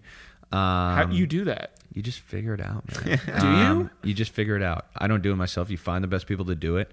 Um, what else, man? I don't. I don't know. When we were first touring, maybe the second tour, our trailer fell off our bandwagon, which Sure. is an in between a tour bus and a minivan. It's literally just like a rectangle with beds on an RV on, on a on a truck. Um, I somehow figured out how to fix it. I don't know how. uh, I you know. Do you I- know anything about cars? no, but me and Sl- shout out Sladro. He drove it. We figured it out. I don't know within a few hours and it all. That sounds like what your Man, job somehow it is. somehow it always works out. I don't know how. Um, that that documentary was really tough. Clearing that, Yeah. um, really really tough. No, you're a guy who who gets things done. That That's is- what I do. That is your Yeah, job. that's what I do. Yeah. Listen, I I think that well, first of all, I do want to say that Justin has been uh, texting, wondering how it went. So how did it go? It went great. Okay, good. How do you, how, what's your process? Do you ever fight? How do you collab? You you've been Oh, together for- so long. Yeah. Yeah. I think, Oh, and then um, uh, yeah, that's the first question. The second question is if you had to compare yourselves to a NBA duo, what would it be? Uh, I would say I'm like grandmama, and you're like, I don't know. Muggsy Bogues. Um, what's our process like? Uh, I think Because there's- collaboration's not easy. It's not, and I think that also on top of it, like we live together and we work together, and we're brothers. and, we're brothers, and there's a lot of like, and we have a lot of the same friends. Like, there's a lot of things that go into it, but I think that overall we mostly are good. Yeah. um, I would say like we fight maybe Every 10% so of the often, time. Yeah, only about the intro. yeah. It's crazy. We never argue about anything else, just the intro, and Yeah. that that can get heated because it's it's a moment of creativity that you want to get right, Yeah. and it just happens to be like on deadline. So you know how that is. It, Uh, but yeah, I think that like um, you know, I, I our process is like Eric doesn't like to do research because he likes the conversation to be natural.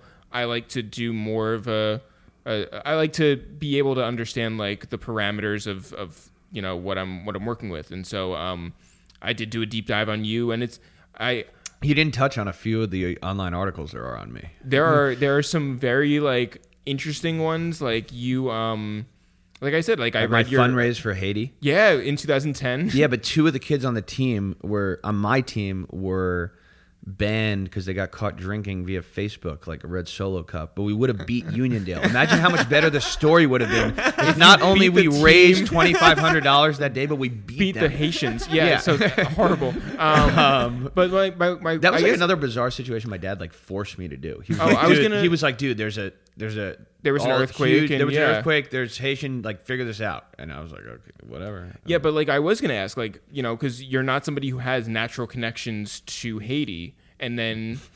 And then you you do it, and so I thought that it was a very like you know honorable thing. It turns It out was. that it was shots to your dad.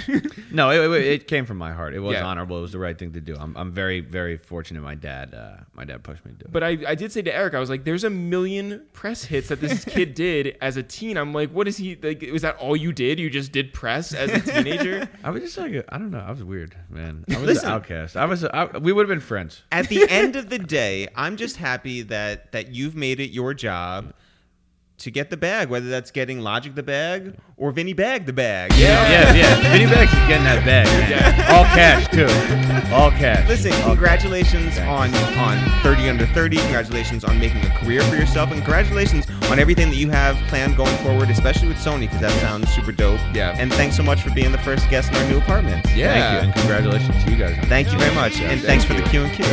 Thanks everyone for listening to this new episode of A Waste Time with It's the Real Jeff. If you want to find out more about us, I'm Eric. You're Jeff. Together, we are It's the Real. If you want to find out more about this podcast thing of ours, it's called A Waste of Time with It's the Real. Get familiar. Woo! If you want to find out more about anything that's going on with us, Jeff, Where can they go. You can always go to itsthereal.com slash shop. itsthereal.com for all of your It's The Real needs, and you guys have a lot of It's The Real needs. guys, it's time to take care of those needs. Go to itsthereal.com. So you can always go and sign up for our newsletter.